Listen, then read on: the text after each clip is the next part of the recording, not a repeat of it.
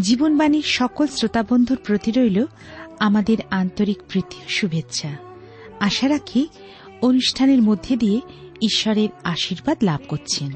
জীবন পথে চলতে গেলে মানুষ দুটি পথের সম্মুখীন হয়, প্রশস্ত ও সংকীর্ণ পথ। প্রশস্ত পথে রয়েছে আনন্দ ও উল্লাস। সংকীর্ণ পথে রয়েছে কষ্ট, সমস্যা, যন্ত্রণা। প্রশস্ত পথে জীবনের শেষে নিয়ে যায় অনন্ত মৃত্যু যন্ত্রণা। কিন্তু সংকীর্ণ পথে শেষে পাওয়া যায় অনন্ত জীবন ও অনন্ত আনন্দ। প্রিয় শ্রোতা বন্ধু, আপনি সিদ্ধান্ত নিন কোন পথ আপনার জীবনের জন্য সঠিক। আপনি কি সিদ্ধান্ত গ্রহণে অপারগ? তাহলে জীবনবাণীর আলোচনার মাধ্যমে সঠিক সিদ্ধান্ত গ্রহণ করুন ও আলোর পথে এগিয়ে যান।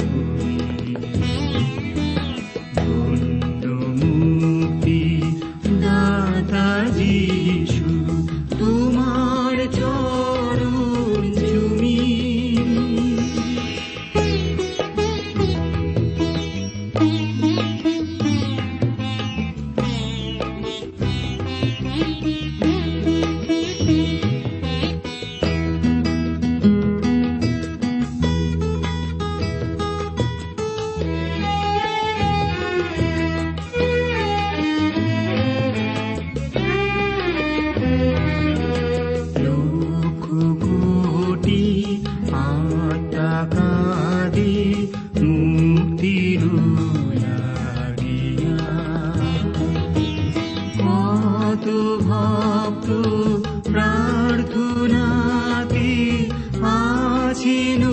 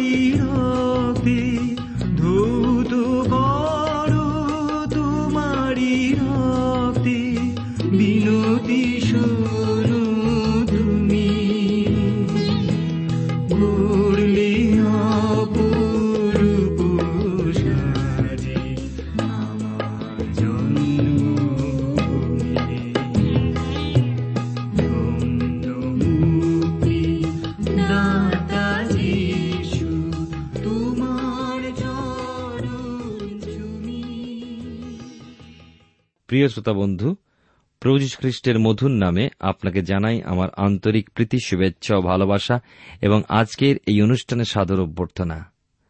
জীবনবাণীর ধারাবাহিক আলোচনায় আমি আপনাদের কাছে বাইবেলের নতুন নিয়মে রোমিওদের প্রতি প্রেরিত পৌলের পত্র তার চোদ্দ অধ্যায় থেকে আলোচনা করছি। আমরা নতুন নতুন বিষয় শিখছি এবং আমাদের আচরণ কেমন হওয়া উচিত সেই বিষয়ে সাধু পৌল শিক্ষা দিয়েছেন। আজকের আলোচনা করব ষোলো পদ থেকে। আসুন, আপনার সামনে যদি বাইবেল আছে, তাহলে আমরা খুলি এবং এই অংশটি পাঠ করি। ষোলো এবং সতেরো পদ। লেখা আছে, অতএব তোমাদের যা ভালো তাহা নিন্দার বিষয় না হোক, কারণ ঈশ্বরের রাজ্য ভোজন পান নয়, কিন্তু ধার্মিকতা, শান্তি এবং পবিত্র আত্মাতে আনন্দ। ঈশ্বর তার আপন পঠিত বাক্যের দ্বারা আমাদেরকে আশীর্বাদ করুন। এই অনুষ্ঠান আপনাদের জন্যই প্রচারিত হয়ে চলেছে। যদি এই অনুষ্ঠান শুনতে শুনতে আপনার মনে কোনো প্রশ্ন আসে, অথবা প্রভু যীশু খ্রিস্ট সম্পর্কে আপনি আরও জানতে চান, তবে নিশ্চয় করে আমাদেরকে লিখে জানাবেন। আমাদের ঠিকানা আপনি এই অনুষ্ঠান শেষেই জানতে পারবেন। এখন আলোচনায় যাবার পূর্বে ঈশ্বরাদের সমর্পিত হয়ে প্রার্থনায় যাই, যেন তিনি তার বাক্য আমাদেরকে বুঝতে সাহায্য করেন। প্রেমা পিতা ঈশ্বর, তোমার পবিত্র নামের ধন্যবাদ করি। এই সুন্দর সময় সুযোগের জন্য এবং তোমার অপূর্ব অনুগ্রহ আশীর্বাদ যা আমাদেরকে তোমার বাক্য বুঝতে এবং সেই মতো জীবনে চলতে উৎসাহিত করে চলে। তুমি আমাদেরকে তোমার আত্মা দ্বারা পরিচালিত করো এবং বিশেষ করে আজকের এই সময় তোমার কাছ থেকে বিশেষ শক্তি ভিক্ষা করি। তুমি আমাদের সঙ্গে থেকে আমাদেরকে পরিচালিত করো। প্রত্যেক শ্রোতাবন্ধুকে আশীর্বাদ করো যে যেখানে বসে বা শুয়ে বা কার্যের মধ্যে, প্রভু ব্যস্ততার মধ্যে, যেমন অবস্থায় বা পথে চলতে চলতে তোমার এই বাক্য শুনছেন। প্রভু, তুমি তাদের অন্তরের মধ্যে বিরাজিত হও এবং নতুন করে জীবনে বাঁচবার, চলবার তুমি প্রেরণা যোগাও যদি কেউ তার জীবনে আশা হত হয়েছেন। তুমি একমাত্র জীবনে আশা, তা উপলব্ধি করতে সাহায্য করো। সকল ধন্যবাদ, গৌরব, মহিমা তোমারই হোক ত্রাণকতা যিশুর নামে প্রার্থনা চাই। আমেন।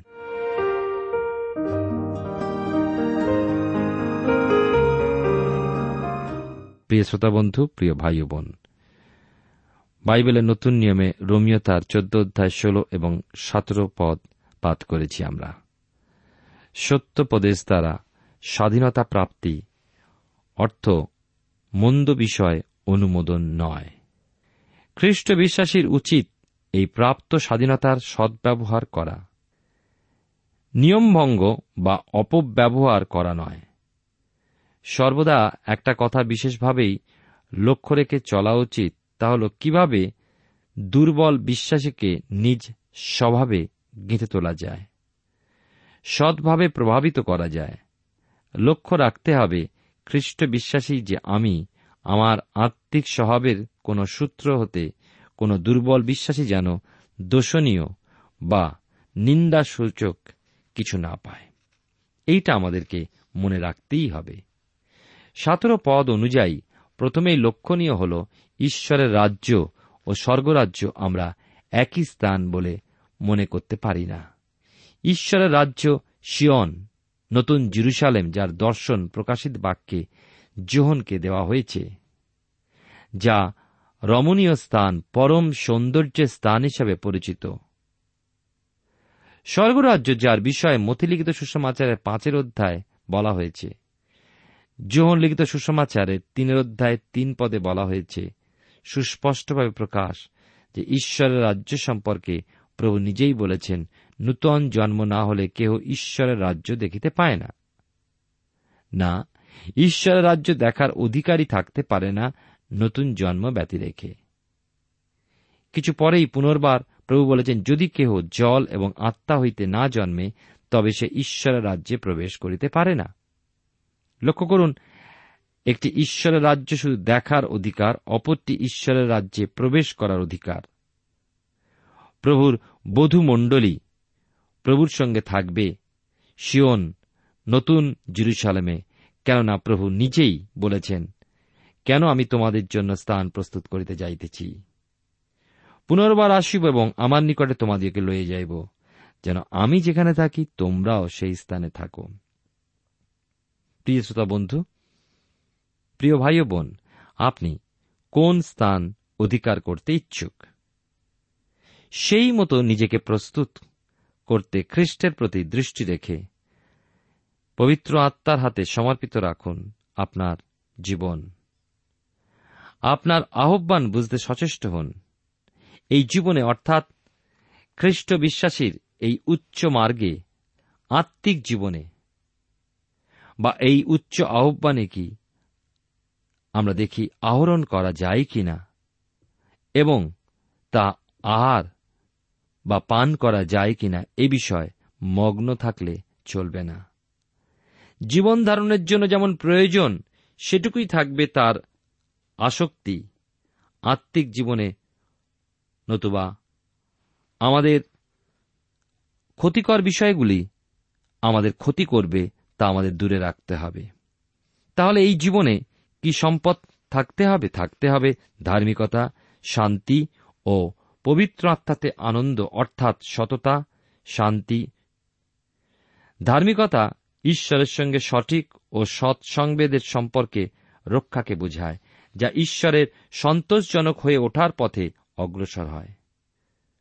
পবিত্র আত্মাতে বলার জন্য বুঝি আমাদের আত্মিক জীবনে স্থির হয়ে দাঁড়িয়ে থাকার জীবনে নয়, কিন্তু তাতে গতি করা বা পবিত্র আত্মাতে চলাকে। বিষয়টা এক্ষেত্রে তত্ত্বমূলক নয়, কিন্তু ব্যবহারিক, বাস্তব।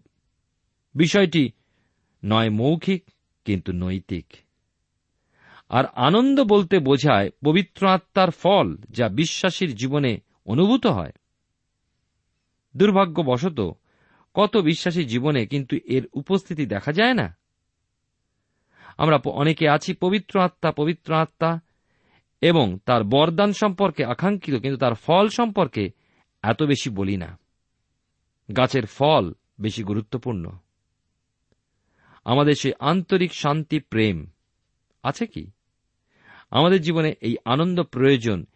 এর অর্থই নয় যে সর্বসময় মুখে হাসি নিয়ে চলতে হবে, কিন্তু এর অর্থ হল হৃদয়ের গভীরতম স্থান হতে আনন্দের অনুভব। আমাদের শরীর, মন ও আত্মাকে ভরিয়ে রাখবে। প্রিয় শ্রোতাবন্ধু, প্রিয় ভাই বোন, আমাদের হৃদয়কে প্রশ্ন করে দেখি, আমরা কেমন খ্রিস্টীয় জীবনের মধ্যে দিয়ে চলছি? আমাদের জীবনে কোনো কি গতি আছে না যেখানে ছিলাম সেখানেই আছি, অথবা কেউ কেউ অনেক পিছিয়ে পড়েছি আত্মিক জীবনে? দ্বিতীয়ত, আত্মিক যে আনন্দ যা মানুষ দেখতে পায় না, সে আনন্দে আপনি কি উদ্বেল? নাকি বাইরে আপনি দেখাচ্ছেন আনন্দ, ভেতরে শুষ্কতা ভগ্নতা, যন্ত্রণায় আপনি পরিপূর্ণ। রোমিওদের প্রতি প্রেরিত পৌলের পত্র তার চোদ্দ অধ্যায় থেকে আলোচনা করছি। আঠারো পদ পাঠ করব। লেখা আছে, কেননা যে এ বিষয়ে খ্রিস্টের দাসত্ব করে, সে ঈশ্বরের প্রীতিপাত্র এবং মনুষ্যদের কাছেও পরীক্ষা সিদ্ধ। এই পৃথিবীতে বিশ্বাসীগণ যদিও এক পার্থিব রাজত্ব ভোগ করে, তথাপি সাধু পোল, বিশেষ করে আমাদের আত্মিক রাজত্বের কথা উল্লেখ করেছেন। আমাদের নতুন জন্মের মাধ্যমে যেখানে প্রবেশ করতে হয়। নতুন জন্ম অর্থাৎ মায়ের গর্ভে গিয়ে নয়, কিন্তু ঈশ্বরের বাক্য দ্বারা ও পবিত্র আত্মার মাধ্যমে তা আমরা লাভ করি। নতুন স্বভাবের অধিকারী হই, সেটি হচ্ছে নতুন জন্ম যা আমরা দেখতে পাই না, কিন্তু ঈশ্বর আমাদের মধ্যে সাধন করেন। প্রভু যীশু, সে কথাই নিকোদিমকে বলেছিলেন। হাওয়া কোন দিক থেকে বয়? আমরা দেখতে পাই না। উপলব্ধি করি, তেমনি আমাদের জীবনে নূতন জন্ম, ঈশ্বরের অদ্ভুত কার্য যা আমরা দেখতে পাই না, কিন্তু উপলব্ধি করি, নতুন স্বভাব, নতুন আচরণ, নতুন দৃষ্টিভঙ্গি আমরা লাভ করি। জাগতিকতা, মানসিকতা আমাদের জীবন থেকে দূর হয়। পরিত্রাণ ব্যতি রেখে ওই আত্মিক রাজ্য আমাদের পক্ষে দেখা সম্ভব নয়। ভোজন পানের মাধ্যমে খ্রিস্টকে পাওয়া যায় না। তাকে লাভ করতে প্রয়োজন ধার্মিকতা, শান্তি ও পবিত্র আত্মাতে আনন্দের মাধ্যমে। এইভাবে যে আত্মিক জীবন বৃদ্ধি পেয়ে ওঠে, তার প্রতি ঈশ্বর সন্তুষ্ট থাকেন। আরও একটা কারণ যে সে জগতে মানুষের প্রতি ব্যবহার ও সম্পর্ক স্থাপনে থাকে সৎ সংবেদ সম্পন্ন। অর্থাৎ মানুষ ওই সৎ মনোভাবাপন্ন প্রকৃত খ্রিস্ট বিশ্বাসীর প্রতি তাড়না করলে, তাকে প্রত্যাখ্যান করলেও ওই বিশ্বাসীর ব্যবহারে তার সিদ্ধতার প্রত্যক্ষ প্রমাণ দৃষ্ট হয়। তারা চিনতে পারে আর সেখানে বিশ্বাসীর সিদ্ধতা প্রকাশ পায়। এই সিদ্ধতায় বৃদ্ধি পেতে পেতে বিশ্বাসী পরিপক্ক হয়ে উঠতে থাকে এবং একসময় খ্রিস্টে রূপান্তরিত হয়। তথা খ্রিস্টের স্বভাবে খ্রিস্টের ভাবেতে। এ হল খ্রিস্টীয় স্বভাবের মূল মহান নীতির কথা, যা স্বর্গস্থ ঈশ্বর ও জগদস্থ মানুষের কাছে সিদ্ধতার প্রকাশ ঘটায়। প্রিয় শ্রোতা বন্ধু, প্রিয় ভাই বোন, আপনি জীবনবাণীর অনুষ্ঠান শুনছেন, আর এই অনুষ্ঠানে আমি আপনাদের কাছে বাইবেলের নতুন নিয়মে রোমীদের প্রতি প্রেরিত পৌলের পত্রে চোদ্দ অধ্যায় থেকে আলোচনা করছি। আপনার সামনে যদি বাইবেল আছে, তাহলে আমার সঙ্গে খুলুন এবং এখন আমি আপনাদের কাছে চোদ্দ অধ্যায় উনিশ এবং কুড়ি পদ পাঠ করব, যা লেখা আছে তিনশো সাতাশ পৃষ্ঠায়। অতএব যে যে বিষয় শান্তিজনক ও যে যে বিষয়ের দ্বারা পরস্পরকে গাঁথিয়া তুলিতে পারি, আমরা সেই সকলের অনুধাবন করি। খাদ্যের নিমিত্ত ঈশ্বরের কর্ম ভাঙিয়া ফেলিও না। সকল বস্তুই সূচি বটে, কিন্তু যে ব্যক্তির যাহা ভোজন করিলে ব্যাঘাত জন্মে, তাহার পক্ষে তাহা মন্দ। খ্রিস্টীয় সন্তানের সাগ্রহে অনুধাবন করা প্রয়োজন সমস্ত শান্তিজনক বিষয়ের ও যা কিছু মানুষকে আত্মিক পথে গেঁথে তোলে, এমন বিষয়। কিন্তু মনে রাখব, যে যে বিষয় অভিলাষের উদ্রেক করে এবং তার দ্বারা খ্রিস্টীয় জীবনের প্রতিবন্ধক রূপে প্রকাশিত। সেই সকলতে নিজেকে বিশ্বাসীর দূরবর্তী রাখা প্রয়োজন। এই অনুধাবন কিসের জন্য? লক্ষ্যের অভিমুখে দৌড়াবার জন্য। সে আত্মিক লক্ষ্য। ঈশ্বরের রাজ্যের অভিমুখে দৌড়াবার জন্য, যা ভোজন পানে মেলে না, মেলে ধার্মিকতা, শান্তি ও পবিত্র আত্মাতে আনন্দের মাধ্যমে। ক্ষয়প্রাপ্ত হয়ে নাশ হয় এমন কোন বিষয়ই ঈশ্বরের কার্যে বিঘ্ন সৃষ্টি করবে না। কি নিজের জীবনে বা অন্যের জীবনেও সামান্য খাদ্যের প্রতি আসক্তি যেন ঈশ্বরের কার্যে বিঘ্ন না ঘটায়? আপনারা জানেন যে এসেও একটু খাবার লোভেতে তা সেই বড় ভাইয়ের যে স্বীকৃতি তা হারিয়েছিল। এমনভাবেই জগতস্থ সমস্ত আসক্তি হতে আমাদের সাবধান থাকতে হবে। হয়তো ওই বস্তুটি ভালো সন্দেহ নেই, কিন্তু তার দরুন আত্মিক উন্নতি যদি কারও ব্যাহত হয়, তবে তা থেকে দূরে থাকাই মঙ্গল। অপর বিশ্বাসীর বা অপর ব্যক্তিকে বিশ্বাসে আনয়নের পথে যেন প্রতিবন্ধক হয়ে দাঁড়াবেন না, এই সমস্ত বিষয়ের দ্বারা। আপনার কি মনে পড়ে হবাকে? বাইবেলের পুরাতন নিয়মে প্রথম বই আদি পুস্তকে নিষিদ্ধ ফল নিজেও ভোজন করল এবং আদমকেও দিয়েছিল। মনে পড়ে আবার স্মরণ করে দিয়ে সেউকে শুধুমাত্র এক বাটি ডালের বিনিময়ে নিজের সেই জ্যেষ্ঠাধিকার বিক্রি করে দিয়েছিল। এমন নজির কি আরও নেই? এইভাবে আত্মিক মানুষগুলি নিজের জীবনের বিভিন্ন প্রতিষ্ঠা ও বিষয়কে হারিয়ে ফেলে সামান্য পার্থিব বিষয়ের আসক্তিতে। শুধু নিজের আত্মিক জীবনেরই অবনতি নয়, এইভাবে আমরা অপরের আত্মিক জীবন গড়ে ওঠার পথেও অন্তরায় হয়ে দাঁড়াই। জেনে রাখা প্রয়োজন, একজনের ক্ষেত্রে যা অমৃত বোধ হয়, অন্যের ক্ষেত্রে তাই আবার গরল হয়ে দাঁড়াতে পারে। অতএব বিশ্বাসী, কে অতি সতর্ক হয়ে চলতে হবে, আর তা নিজের জন্য যেমন, অপরের জন্য তো বটেই। খ্রিস্টীয় জীবনে বিশেষ দায়িত্ব সহ যাপন করা কর্তব্য। প্রিয় শ্রোতা বন্ধু, প্রিয় ভাই বোন, আপনি জীবনবাণীর অনুষ্ঠান শুনছেন। এই অনুষ্ঠানে রমিদের প্রতি প্রেরিত পৌলের পত্রে চোদ্দ অধ্যায়, এখন পাঠ করব একুশের পদ। লেখা আছে এখানে, মাংসভক্ষণ বা দ্রাক্ষারস পান, অথবা যে কিছুতে তোমার ভ্রাতা আঘাত কি বিঘ্ন পায়, কি দুর্বল হয়, এমন কিছুই না করা ভালো। সাধু পৌল সুস্পষ্টভাবে বিশ্বাসীর জীবন খ্রিস্টীয় ভাবেতে দৃঢ়ভাবে গেঁথে ওঠার জন্য শিক্ষণীয় বিষয়গুলো তুলে ধরেছেন। এই বিষয়টা বিশেষভাবে তিনি গুরুত্ব প্রদান করেছেন যে একজন খ্রিস্ট বিশ্বাসী যেন অপর একজনকে খ্রিস্ট বিশ্বাসে ভিত্তি করে গড়ে উঠতে এবং তাকে দৃঢ়ভিত্তিক ও পরিপক্ক করে তোলায় সহায়তা করে। পতন না ঘটায়। আবার দুর্বল বিশ্বাসের সামনে নিজের বিশ্বাসের গর্ব করাও যথোচিত নয়। মনে দ্বিধাসহ কোনো কাজ ঈশ্বরের গ্রাহ্য নাও। দৃঢ় বিশ্বাসে যে কাজ তা ঈশ্বর গ্রহণ করেন। সাধু পৌল ফিরে এসেছেন সেই দুটি বিষয়, ভোজন এবং পান। এখানে দেখা যায় স্বভাব ও প্রস্তুতি বিষয়ক দ্বিতীয় ধাপটি যা বিবেক বুদ্ধি সম্পর্কিত।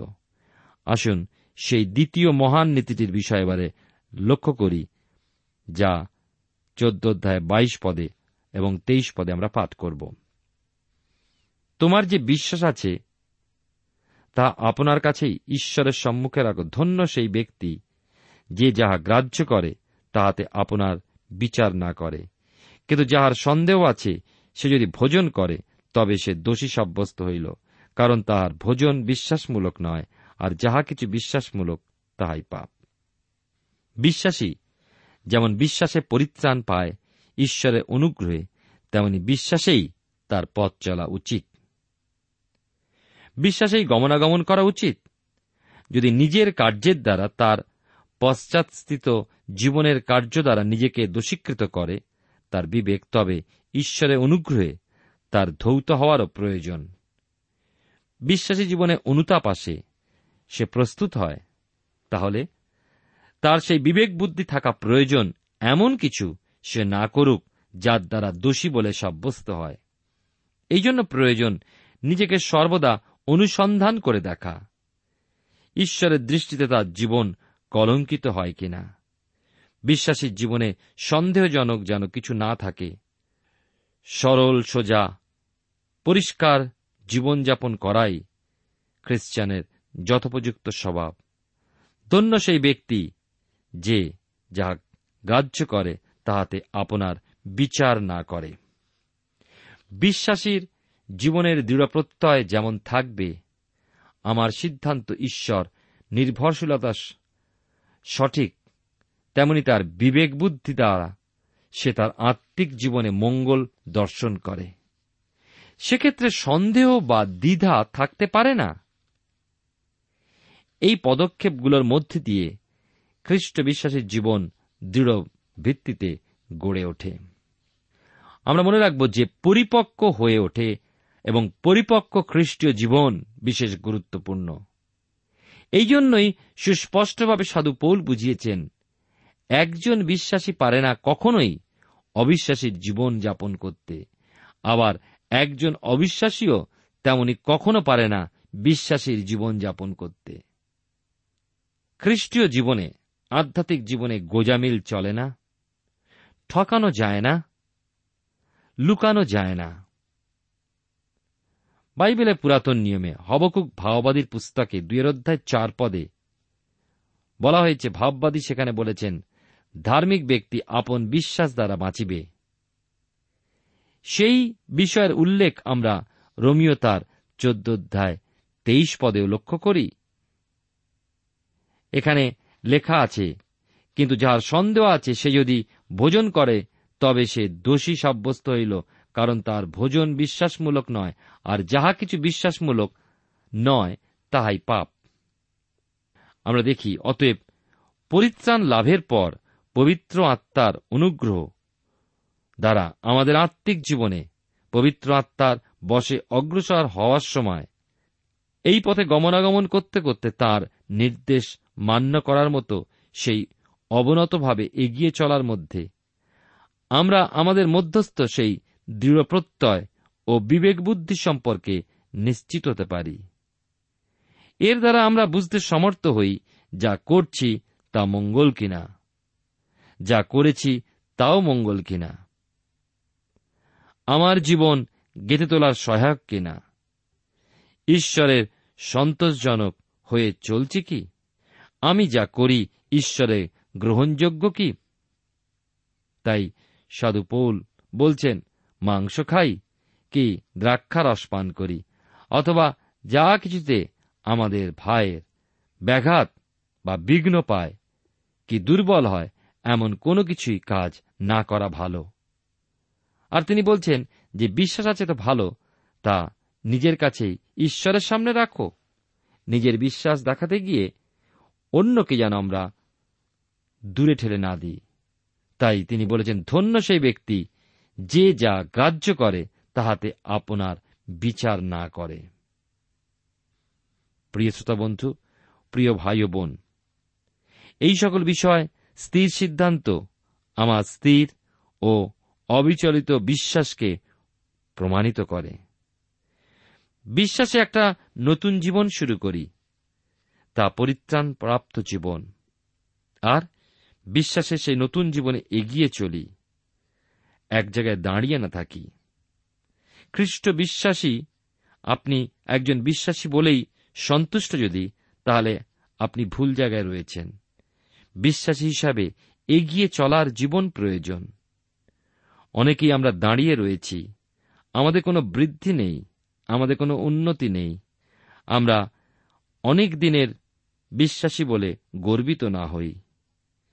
কিন্তু আমাদের এগিয়ে চলার জীবনে আমরা যেন অনেককে প্রভুর সাক্ষ্য দ্বারা আরও আমাদের জীবনের দ্বারা খ্রিস্টের কাছে যেন আকর্ষণ করতে পারি।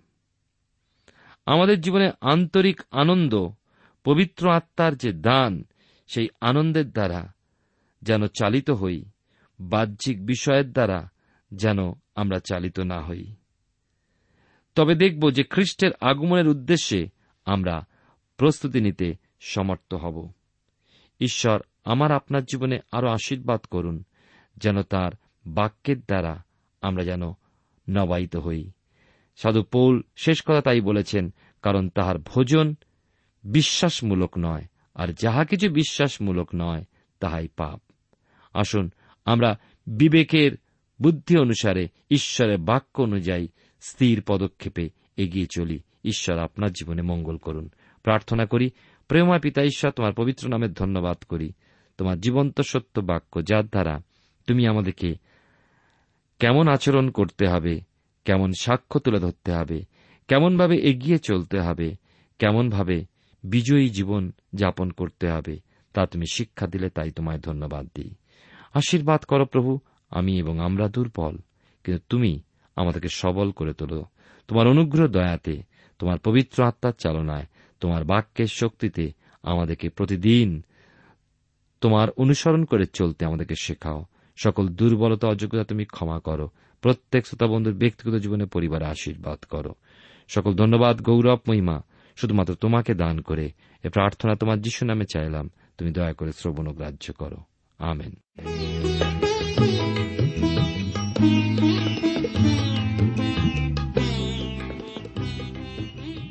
প্রিয় শ্রোতা বন্ধু, আমাদের অনুষ্ঠান কেমন লাগল? আপনি আপনার মতামত চিঠিতে এস এম এস এ বা ফোনে অবশ্যই জানাতে পারেন। এছাড়া ইমেলের মাধ্যমেও আমাদের জানাতে ভুলবেন না। যোগাযোগের জন্য আমাদের ঠিকানা Jibanbani T WR India post bag number zero one, post Joka Kolkata, seven zero zero one zero four. ঠিকানাটি আর একবার বলছি, মিলিয়ে নিন। Jibanbani T WR India, post bag number শূন্য এক, পোস্ট জোকা, কলকাতা সাত শূন্য শূন্য এক শূন্য চার। আমাদের phone number two four three eight double zero four five.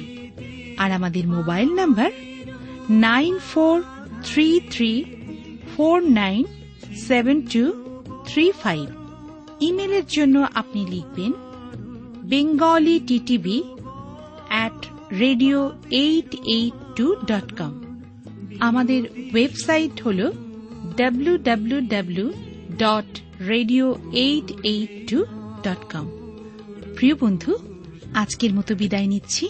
আবার দেখা হবে। নমস্কার।